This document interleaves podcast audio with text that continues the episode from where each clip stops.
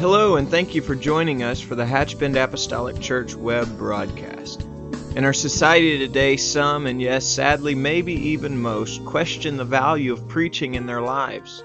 But we still believe what Paul said in 1 Corinthians chapter 1. In essence, Paul preached that God has chosen the foolishness of preaching to save them that believe.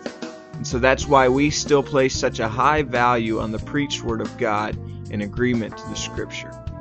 And so now I'd like to thank you again for joining us for a message from the pulpit of Hatchbend Apostolic Church.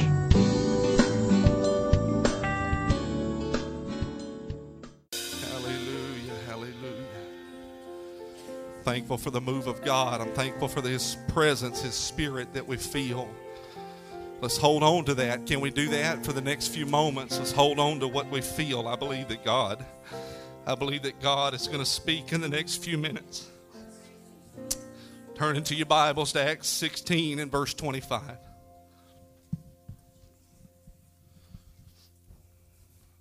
Thankful for the Word of God that we've heard already today. I was just thinking a while ago, maybe I should have went first. Brother Rayleigh always brings the Word, and what great insight he has, and we're thankful for that.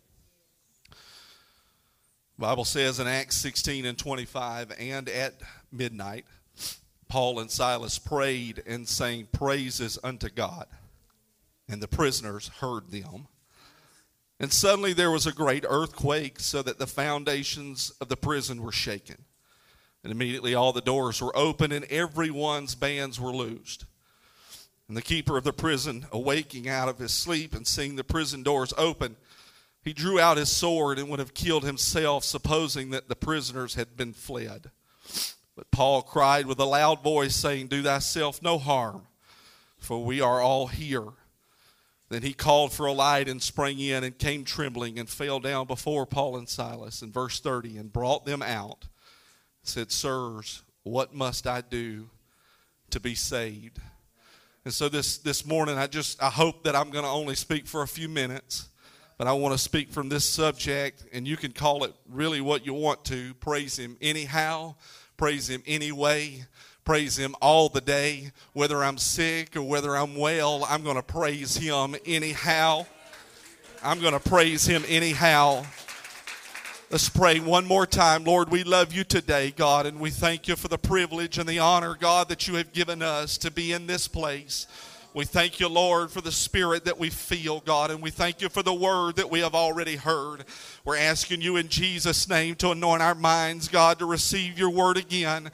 Help us to uh, open our hearts and our minds to everything that you would have to say in the next few moments, and we'll give you praise for it in Jesus' name. Could you say amen? You may be seated. And we're going to start a little bit slow, but we're going to speed up in a few minutes. So please hang in with me. The life of a human being is not arbitrary, it's not random, and it is not insignificant. Now, what I mean by that is that I don't believe, I do believe that there is a reason and a purpose for everything under heaven. Everything we go through, everything that we experience. Now, I don't believe that we as individuals have a predestined future. That's to say that we can live however we want to live and we can do whatever we want to do and everything is going to be all right in the end and we're all going to come out at the same place and at the same time. It's apparent to me that just as salvation can be obtained, salvation can also be forfeited.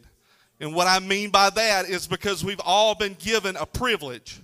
That privilege is free will, and we've all been given the power of choice. You see, we can walk in the will of God just as easily as we can walk outside of the will of God. And we've been given the choice to do either one of them. And so while I don't believe that an individual has a predestined, predetermined future, I do believe that every human being that is born has something in common, and that is purpose. I believe that every man, every woman, every child that is born into this earth is born with a purpose and for a purpose. But the individual will determine whether they walk in that purpose or outside of that. You see, every person is going to come to an intersection of choice. They were going to have an opportunity to make a choice. Now, I understand that I am predominantly speaking to men and women that have already made that choice. You've made a choice to live for God, you've made a choice to fulfill that purpose in your life, to walk with Him, to hear His voice, to obey His word, and to do His will. So, while I don't believe that as individuals we're born with a predestined future, I do, do believe that there is one thing that was born with a predestined future, and that's the church of the living God.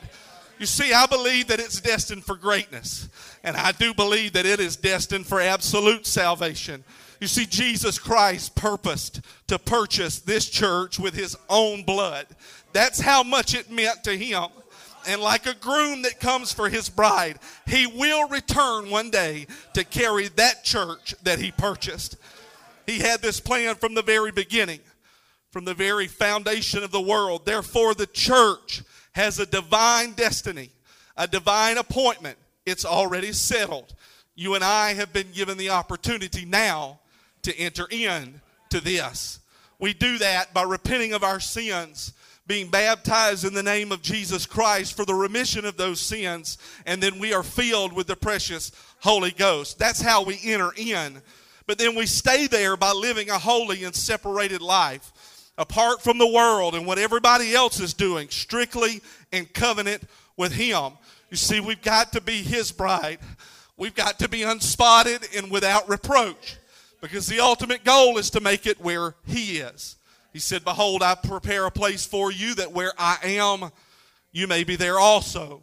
And so the way we make it there is to live a life that is acceptable here. So, this is what the church, this is what we have been called to do and then proclaim. That is our purpose. And with that purpose comes responsibility. Jesus said, Let your light so shine before men that they may see your good works and glorify your Father which is in heaven.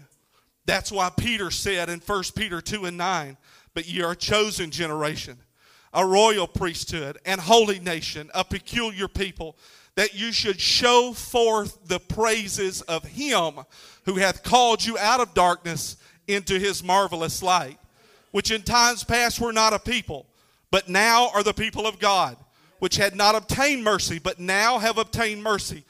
Dearly beloved, I beseech ye as strangers and pilgrims, abstain from fleshly lusts which war against the soul, having your conversation honest among the Gentiles, that whereas they speak evil as you as evildoers, they may by your good works, which they shall behold, glorify God in the day of visitation.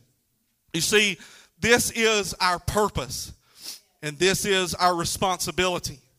We are to come out from among the nations of the world.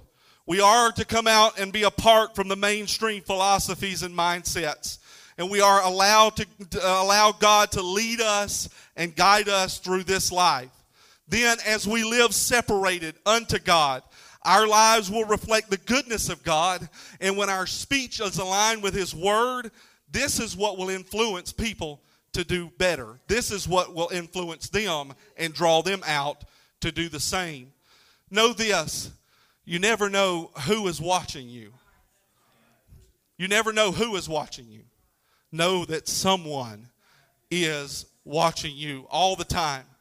You never know who is listening to you. You never know who's in earshot. But know that there is always someone listening to you and within earshot. You see, your life, my life, and the way that we are living it right now at this very moment is most definitely affecting and influencing someone, whether that be positively or whether that be negatively. And so, what do you have today that has anything to do with Paul and Silas? Is that what you're asking? I'm glad you asked because now I'm going to tell you. Acts chapter 16, we find Paul uh, on his second missionary journey. He's traveling through Asia with his companion Silas, and they are thrust into prison, accused, and subsequently convicted of casting an evil spirit out of a young lady. This is quite lengthy, but just bear with me. Bible says, and it came to pass as we went to prayer, a certain damsel possessed with a spirit of divination met us, which brought her masters much gain by soothsaying. The same followed Paul and us and cried, saying, These men are the servants of the Most High God, which show unto us the way of salvation. And this did she many days. But Paul, being grieved, turned and said to the Spirit, I command thee in the name of Jesus Christ to come out of her. And he came out the same hour. And when her masters saw that the hope of their gains was gone, they caught Paul and Silas and drew them into the marketplace unto the rulers and brought them unto the magistrates, saying, These men, being Jews, do exceedingly trouble our city and teach customs which are not lawful for us to receive, neither to observe, being Romans. And the multitude rose up together against them, and the magistrates rent off their clothes and commanded to beat them. And when they had laid many stripes on them and cast them into prison, charging the jailer to keep them safely, who having received such a charge thrust them into the inner prison and made their feet fast in the stocks. This young woman, she followed them, incessantly taunting and bringing attention to them until Paul had enough. Some would say, cavalier, that this is where Paul messed up. Or did he? He cast the evil spirit out of her and simultaneously ruined business for the enemy. Suddenly, now, seemingly without notice, they stand accused, convicted, and imprisoned. If there's anything that the devil hates, it's the name. If there's anything that he doesn't like, it's the people with the name. You see, his goal is to silence the people with the name and with the message. In this instance, the enemy thought he knew what he was doing.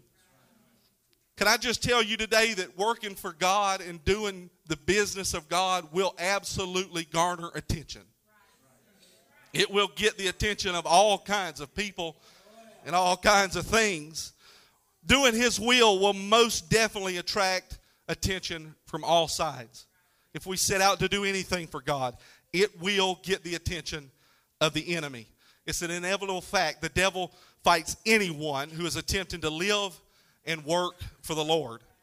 Whether that's music ministry, whether that's witnessing, whether that's testifying, preaching, teaching, evangelizing, praying, prophesying, you can fill in the blank. The devil resists anything that has to do with getting the message out and the gospel proclaimed. There's a reason for that. He knows that it has the power to change. He, he knows that it has the power to bring his kingdom crumbling down. He knows that it has the power to change our lives and the lives of the people that we come in contact with. And he doesn't want it to.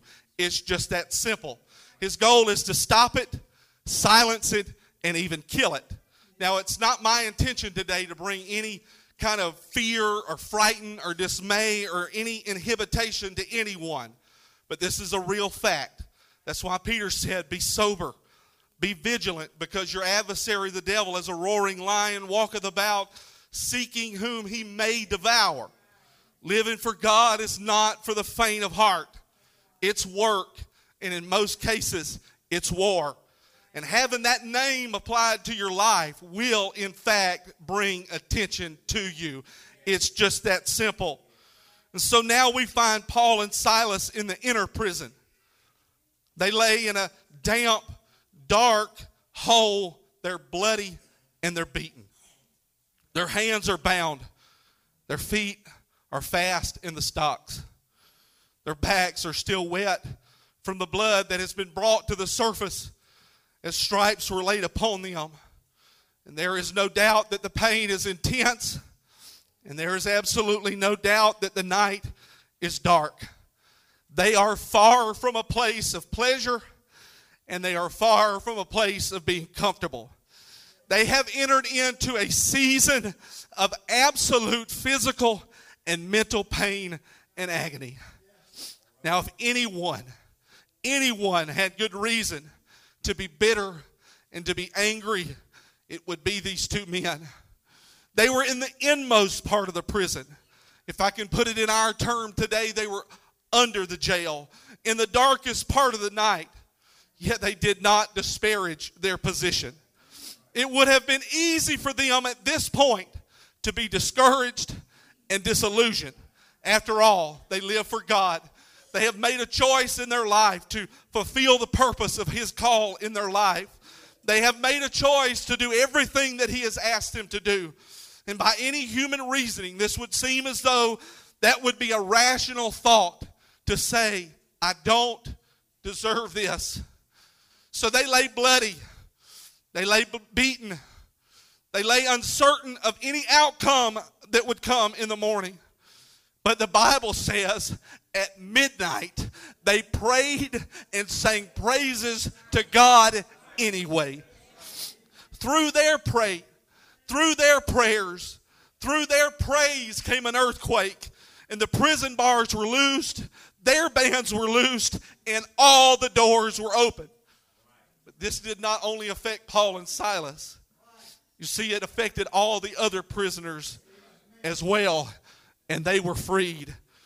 In their deepest, darkest situation, they found enough strength to praise God, and it led to their salvation and the salvation of others, including the man that was charged to keep them in the first place.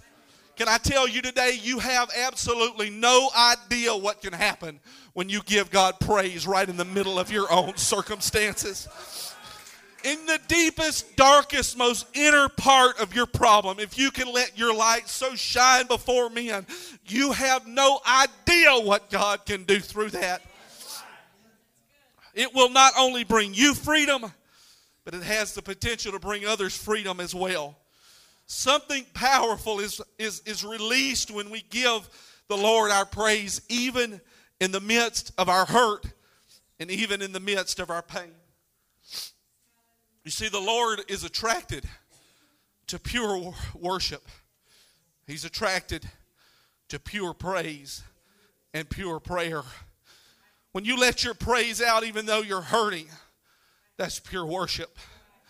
And God will not hear me, He will not turn a deaf ear to it. He really does inhabit the praises of His people. He will show up and He will show His power. And then when other people see that you could be angry and that you could be bitter, yet you praise God anyway, it will have no choice but to give them freedom to praise in their own life. I refuse to let life affect the way I give my God praise. I refuse to let the enemy come in like a flood and keep me from opening my mouth to God. No matter what, no matter what, I'm going to give him every praise that he's worthy of. I'm going to lift up my voice and I'm going to give him the praise no matter the situation. I'm going to let the hallelujahs roll even at midnight. I'm going to sing my song because one fact remains it's inevitable and it's you can't get away from it. We will all have night seasons, sometimes multiple ones. And we will all have the opportunity to sing our song. Charles Spurgeon once said, And many a night do we have nights of sorrow, nights of persecution, nights of doubt, nights of bewilderment, nights of anxiety, nights of oppression, nights of ignorance, nights of all kinds which press upon our spirits and terrify our souls. But blessed be God, the Christian man can say, My God giveth me songs in the night. What was he saying? All these things are just opportunity to give God praise anyway. All these things that happen to me are just another opportunity for me to give him everything that he's worthy of. And he will show up and he will give me the song to sing. David said, Bless the Lord, O my soul, and all that is within me. Bless his holy name. Bless the Lord, O my soul, and forget not all his benefits, who forgiveth all thine iniquities, who healeth all thy diseases, who redeemeth thy life from destruction, who crowneth thee with loving kindness and tender mercies, who satisfieth thy mouth with good things so that the youth is renewed like the eagles. Let me tell you something today. You already know this, but let me just reiterate. The Psalms were not necessarily written from places of comfort or from a crystal cathedral. Many times they were written from places of pain on the backside of the desert. But David said, anyway, I will bless the Lord at all times. His praise shall continually be in my mouth. My soul shall make her boast in the Lord. The humble shall hear thereof and be glad. Oh, magnify the Lord with me and let us exalt his name together. I sought the Lord and he heard me and delivered me from all my fears. His praise shall continually be in my mouth, whether I'm high on the mountain or I'm on the lowest valley, whether I'm sitting in the chiefest seats or whether I'm in sackcloth and in ashes, in gains, in losses, it doesn't matter. His praise shall continually be in my mouth, and my love for him will not change. Joseph was a man of like passions as of we. He was no stranger to hardship. He was no stranger to setbacks. He was sold into slavery by his own brothers. He was an innocent man accused of a crime that he did not commit, placed somewhere that he did not belong. But it was his attitude and it was his servitude that elevated him into positions of influence wherever he was. It was his willingness to continue to give God glory through everything that he encountered that caused him to say these words. But as for you, ye thought evil against me, but God meant it unto good to bring to pass as it is this day to save many people alive. And that's what it all boils down to today. No matter the situation, no matter the circumstance that we find ourselves in, whether we're in the palace or whether we're in the darkest dungeon within the prison, we cannot forget and we cannot forfeit the calling and the responsibility that is on our lives. There are people counting on me, and there are people counting on you to show forth your praise to Him right where you are. No matter your lot in life, no matter your economic position, whether you're healthy or whether you're not, there's a baker and there's a butler that need your guidance. There's a Philippian jailer that needs to hear the gospel, and there's a nation that needs your influence. Our children need to see that we're able to handle things right the right way. Our children need to see that we handle situations rightly. They need to see us with our hands lifted to heaven and our mouths open and tears running down our face, praising God, even though the doctor's note came in with a bad situation, even though we don't have our next meal to eat. They need to see us with our hands lifted in the house of God, giving Him praise anyway our attitude and our posture towards God will, in no uncertain terms, affect lives around us. Wherever we find ourselves, we must never forget, never ever forget that we have a purpose. And it's interesting to me to note this that Paul and Silas were on their way to the temple to pray, and suddenly they were diverted. But they ended up doing what they intended to do in the first place. The only thing that changed was the venue. And just as suddenly as the hardship came, so was the deliverance when they chose to give God praise through it. They thought they were going to praise and pray in the temple, but they ended up doing it in the prison. We can always we can't always choose our surroundings, but we can choose what we do in those surroundings. We can't always choose the situations that befall us, but we can choose what we what we do in those situations and how we react to them. I would like to go to the temple and I would like to go praise and pray there because it's more comfortable. I would certainly like to be able to be in a position of being comfortable because it's certainly more comfortable to live for God when all things are going right in your life. It's easier to give God praise and give God everything we have when everything is going your way and there are no problems. But unfortunately, it just doesn't work out that way. But I'm not going to let my surroundings dictate to me how I give God praise.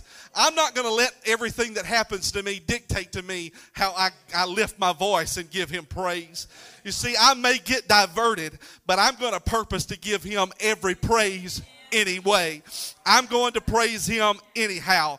I'm going to sing my song no matter the hour, no matter the situation, and no matter my surroundings. I'm going to praise Him. He's been too good for me. He's been good to me. Can we lift our hands right now and just do that? Can we thank Him for His goodness and His mercy? God, you've been good to us, Lord. We don't owe you anything less than everything we have, God. We give you praise, we give you glory. I'm coming to a close if our musicians will make their way to the platform. A man by the name of Horatio Spafford. He lived from 1828 to 1888. He was a wealthy Chicago lawyer with a thriving legal practice. He had a beautiful home, a wife, four daughters, and a son. He was also a devout Christian and faithful student of the Scriptures. Circle of friends included many well prominent known men of their day the very height of his financial and professional success, Horatio and his wife Anna suffered the tragic loss of their young son. Shortly thereafter, on October the 8th, 1871, the Great Chicago Fire destroyed almost every real estate investment that he had.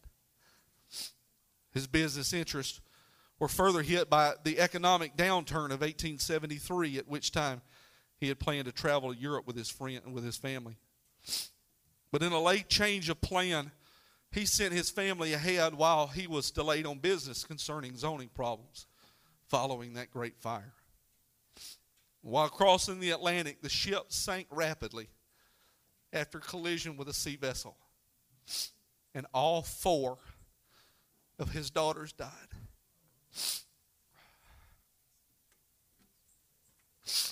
His wife Anna survived and sent him the now famous telegram saved alone. Shortly thereafterwards, as Spafford traveled to meet his grieving wife, he was inspired to write these words as his ship passed near where his daughters had died. When peace like a river attendeth my way, when sorrows like sea billows roll. Whatever my lot, thou hast taught me to know, it is well. It is well with my soul. Though Satan should buffet, though trials should come, let this blessed assurance control that Christ has regarded my helpless estate and hath shed his own blood for my soul my sin, oh, the bliss of this glorious thought. My sin, not in part but the whole, is nailed to the cross, and I bear it no more. Praise the Lord. Praise the Lord, oh my soul. For me, be it Christ, be it Christ, hence to live. If Jordan above me shall roll, no pang shall be mine, for in death as in life, thou wilt whisper thy peace to my soul. But Lord, tis for thee, for thy coming we wait. The sky, not the grave, is our goal. O trump of the Lord, O voice of the Lord, blessed hope, blessed rest of my soul. And Lord, haste the day when my faith shall be sight, the clouds be rolled back as a scroll, the, tr- the trump shall resound, and the Lord shall descend. Even so, it is well with my soul. There will be seasons in our lives that we will have to go through. I've only lived a short 35 years on this earth, and I have not experienced everything, but I'm sure before it's over with, I will experience a whole lot more. But in these last few years, I've come to know a few things. I know what it's like to wonder I know what it feels like to worry. I know what it's like to have doubt and to have fear. I know what it's like to question the outcome of situations and ponder causes to other circumstances. We had a missionary that visited just a few weeks ago that spoke on this very thing, and perhaps that was what was inspiration for this particular message. But God has been dealing with me over the past few weeks. But she spoke with such such anointing in her voice. And she spoke about all the things that had befallen her and how she stood and questioned God as to why. But then, as she came in contact with someone else, quickly realized that it wasn't for her benefit that she went through what she went through. It was because she needed something in her life to help someone else out of a situation that they were in. I have come to know that whatever happens, it will it will come out in the end that it has happened for a reason. And many times it's not necessarily for your benefit. And like the song, while it ministered and gave release to the writer, furthermore, it gave birth to something that would affect the lives of countless people presently and beyond. You see, it was the circumstance of the life that birthed it to minister to the listener, to the hearer. We read it before. We read it again in Acts 16 and 25. And at midnight, Paul and Silas prayed and sang praises unto God, and the prisoners heard them. Sometimes the most beautiful words, the most beautiful sounds come from places of hurt and from places of pain. You see, it's the experience that you have now that will help someone in the future out of their situation. Now, I'm not ignorant to the fact that there are many needs in this house right presently here that are represented among us. Nor am I arrogant enough to capitalize on them for the sake of a sermon. I'm not here to in, intentionally minimize or downplay anything that anybody may be going through. But I'm here to say this today. I believe that the Lord has spoken. I can say this there is power in your praise. There is power in your prayer. No matter where you are and no matter where you find yourself today, there is power in you releasing and giving everything to God and praising Him for who He is. There is deliverance in your praise, and there is freedom and you giving everything to Him. If you can get your mind off of what is wrong and get your mind on what is right, God will show up and He will display His power. You see, if you've been washed in the blood and you've been filled with His Spirit, you've been given something that cannot be stopped, it cannot be hindered, and it cannot be silenced unless you allow it to. The enemy only thought he knew what he was doing when he struck you. When he attempted to silence you, he thought that he knew what he was doing. But all he did was create another opportunity, another venue for you to give God praise and show forth your praise and let his miraculous power work in you and through you.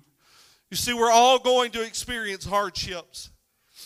We're all going to experience setbacks, whether they be losses, sicknesses, disease, financial straits, railing accusations seasons of doubt are actual literal prison bars. But there is something very, very important at stake during these, these seasons. You see, these two men could have kept silent. They could have been bitter, and they could have been angry, and they could have bemoaned their situation, allowing the enemy's attempt to silence them work. But they simply didn't. their feet were bound, their hands were tied, but there's one thing the enemy cannot get from you, and that's your praise. He cannot get from you what you don't give him. He may be able to divert you. He can't get your praise unless you relinquish it to him. Now, I know that we don't pray, and I know that we don't praise God openly to be seen and heard of men. But I already said it before. We don't pray to be heard, but it doesn't hurt to be praying to be heard praying, to be seen with tears flowing down our face, glorifying God even in the midst of our situation. You see, what it all boils down to is this people are counting on you, and people are counting on me to rise up in hard times and show forth our praise. We've been called apart, set apart. We've been called to come out and show the praises of Him to them. And God is looking for those men and women to stand up and to stand out. And as we stand together today, I end with this.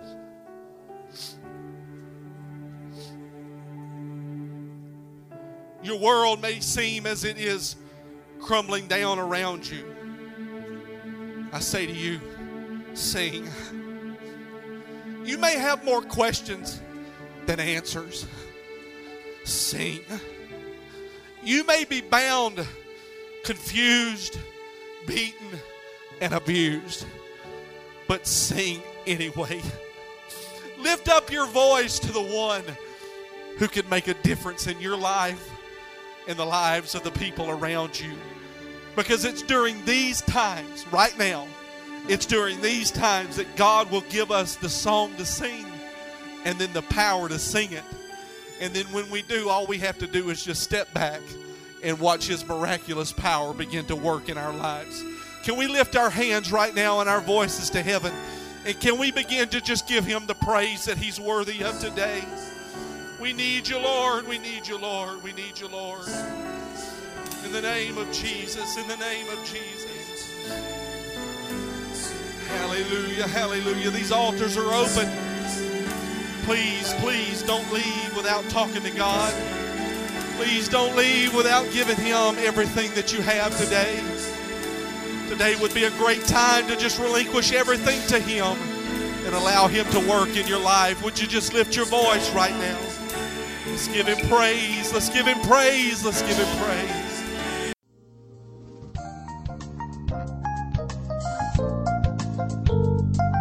This message has been brought to you today by the Media Ministry of Hatchbend Apostolic Church. We pray that it's ministered to you in some way, and we'd like to take this opportunity to invite you to join us in service here at Hatchbend Apostolic. Our Sunday services begin at 10 a.m. and our Wednesday night service at 7:30 p.m.